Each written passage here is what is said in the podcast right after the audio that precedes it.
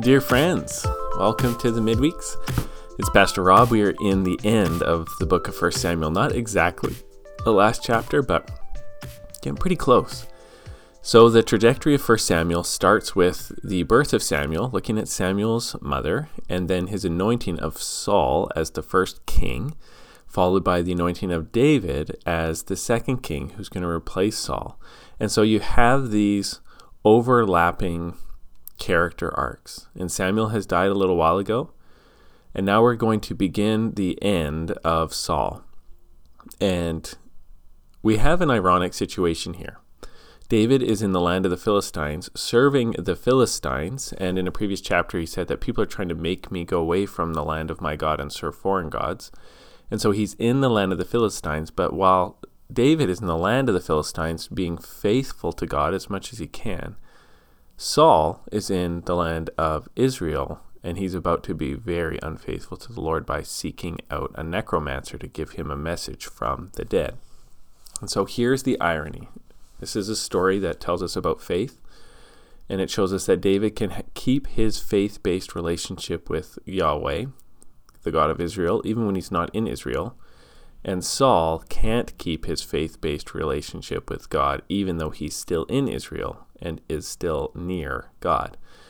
And so we're in chapter 28, and we'll read it and make comment. In those days, the Philistines gathered their forces for war to fight against Israel. And Achish said to David, Understand that you and your men are to go out with me in the army. David said to Achish, Very well, you shall know what your servant can do. And Achish said to David, Very well, I will make you my bodyguard for life. So remember, David has been about a year and four months in the land of the Philistines. He's tricking Achish into thinking that he's attacking Israel. He's actually attacking other nations, but Achish has been deceived here. And so this is the end of that year and four months ish, and things are coming to a head. And the Philistines have decided that now is a good time to attack Israel. And Achish thinks that David's going to go along with this because he's been telling him for months that he's been already attacking Israel. And you see here in verse 2 that David is being tricky with his words. He's being wise, but using his words to reveal and conceal. In verse 2, when Achish says, You're coming with me to go fight against Israel, David doesn't say, Yeah, I'll go kill them. He says, You shall see what your servant can do. And that leaves that statement open for interpretation. Achish hears it as, You'll see how much damage I can do to Israel. But David could also be saying, You'll see what I can do against you. So David may be thinking, I'm not going to attack Israel, and in the moment of attack, I'm going to turn against you. You'll see what I can really do but it's really open to interpretation. And Achish hears it the way he wants to hear it, but David could be meaning it a different way. And this is just a sign of David's wise speech. He's living a double life, and it's coming out in how he's recorded as speaking, that his sentences have potentially two different meanings. Anyhow, we end off with that scene there of David in this precarious situation of serving uh, foreigners and their gods and in being about to attack Israel, and then we're going to completely change the scene and go see Saul miles away and what he's up to. Verse 3 Now Samuel had died, and all Israel had mourned for him, and buried him in Ramah in his own city. And Saul had put out the mediums and the necromancers out of the land. So here's a summary sentence that sets up this scenario. We already know that Samuel's died. That was reported to us a while back, but now it's we're being reminded because Samuel's going to come back up. And we have been told here that Saul had put out the mediums and the necromancers, so he's made it illegal to do these things, to visit these people, and expelled some of them. And so this is the setup Samuel's dead. There aren't any uh, necromancers left. And then verse 4, 4 says The Philistines assembled and came and encamped at Shunem. And Saul gathered all Israel and they encamped at Gilboa. So this is a response to those first verses of this chapter talking about how the Philistines were going to attack Israel. Samuel is dead. There's no necromancers. The Philistines have come up, and Saul has gathered his own army. And this is now we understand the whole scene. We see it from David's perspective. We see it now from Saul's perspective. What's Saul going to do? Verse 5 When Saul saw the army of the Philistines, he was afraid, and his heart trembled greatly. And when Saul inquired of the Lord, sorry, yeah, the Lord did not answer him, either by dreams or by Urim or by prophets. And so this is part of the curse coming down on Saul. Remember, Saul has um, become unfaithful to the Lord. He's killed the high priests. And so God is giving Saul the silent treatment as a part of the punishment for Saul's unbelief and sin and crimes. And as a way of like hastening his destruction as well. Verse 7 Then Saul said to his servants, Seek out a woman for me who is a medium, that I may go to her to inquire of her. And his servant said to him, Behold, there is a medium at Endor.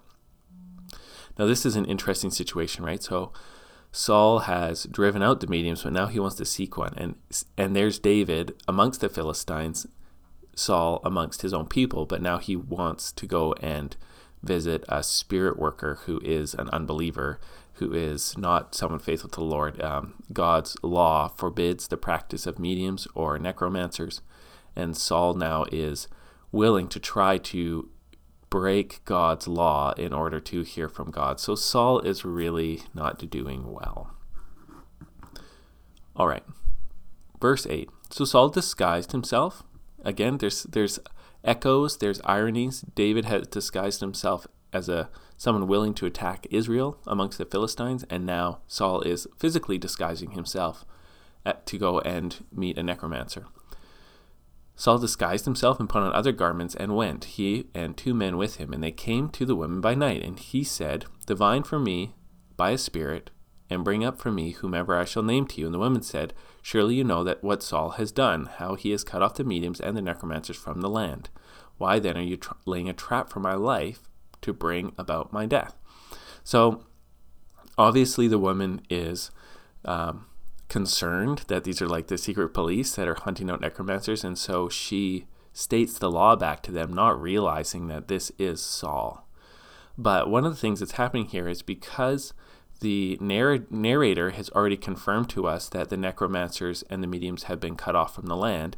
When we hear the woman repeat what the narrator has said, this actually builds up her trustworthiness. It's very strange. She's a necromancer she consults the dead, but by doing this uh, literary technique of having her repeat almost verbatim what we've heard from the narrator, it actually establishes her as somebody who's in, in agreement with the narrator and somebody who we're not just going to assume is lying about what's coming next. Even though she's sinning in what she did does, she's not lying while she's doing it. Verse 10 But Saul swore to her by the Lord, As the Lord lives, no punishment shall come upon you for this thing. Again, very ironic that according to the Lord's laws, there should be punishment for this thing, but Saul is now saying, As the Lord lives, I won't punish you, so I won't do God's law against you in the name of God. So this is all very messed up. Verse 11 And the woman said, Whom shall I bring up for you? And he said, Bring up Samuel for me. And when the woman saw Samuel, she cried out with a loud voice. And the woman said to Saul, Why have you deceived me? You are Saul. The king said to her, Do not be afraid. What do you see? And the woman said to Saul, I see a God coming up out of the earth. And he said to her, What is his appearance? And she said to him, An old man is coming up, and he is wrapped in a robe. And Saul knew that it was Samuel, and he bowed with his face to the ground and paid homage. Now, this is a very mysterious scene.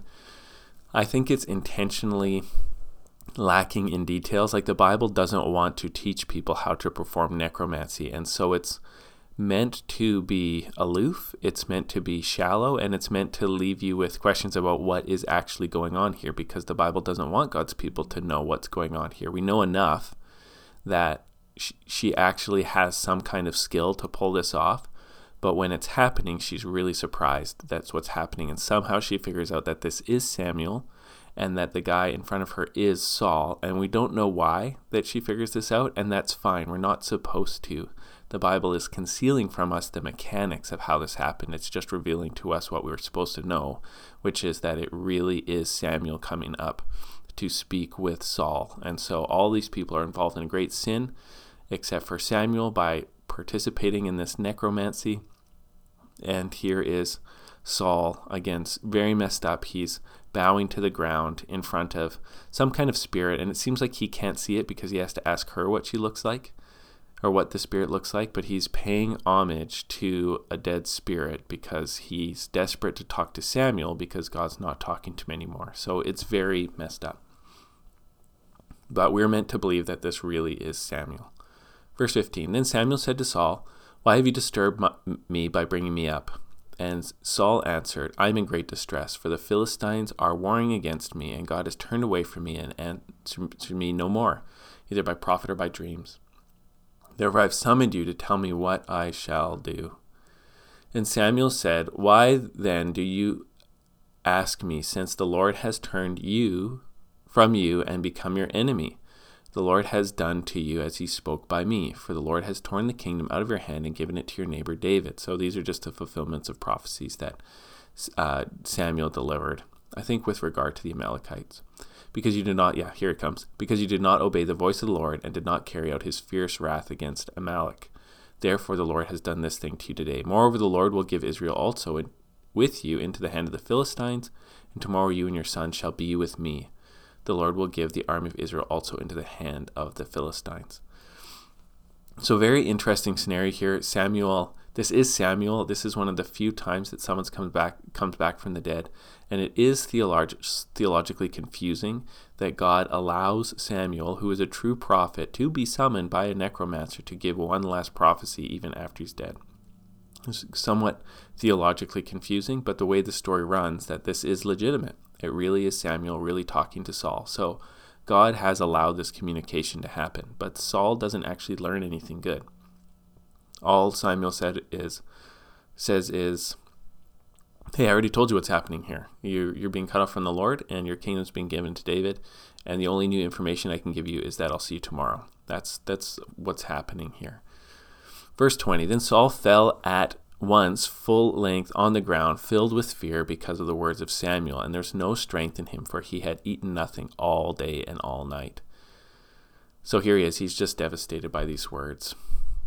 Verse 21 And the woman said to, came to Saul, and when she saw that he was terrified, she said to him, Behold, your servant has obeyed you.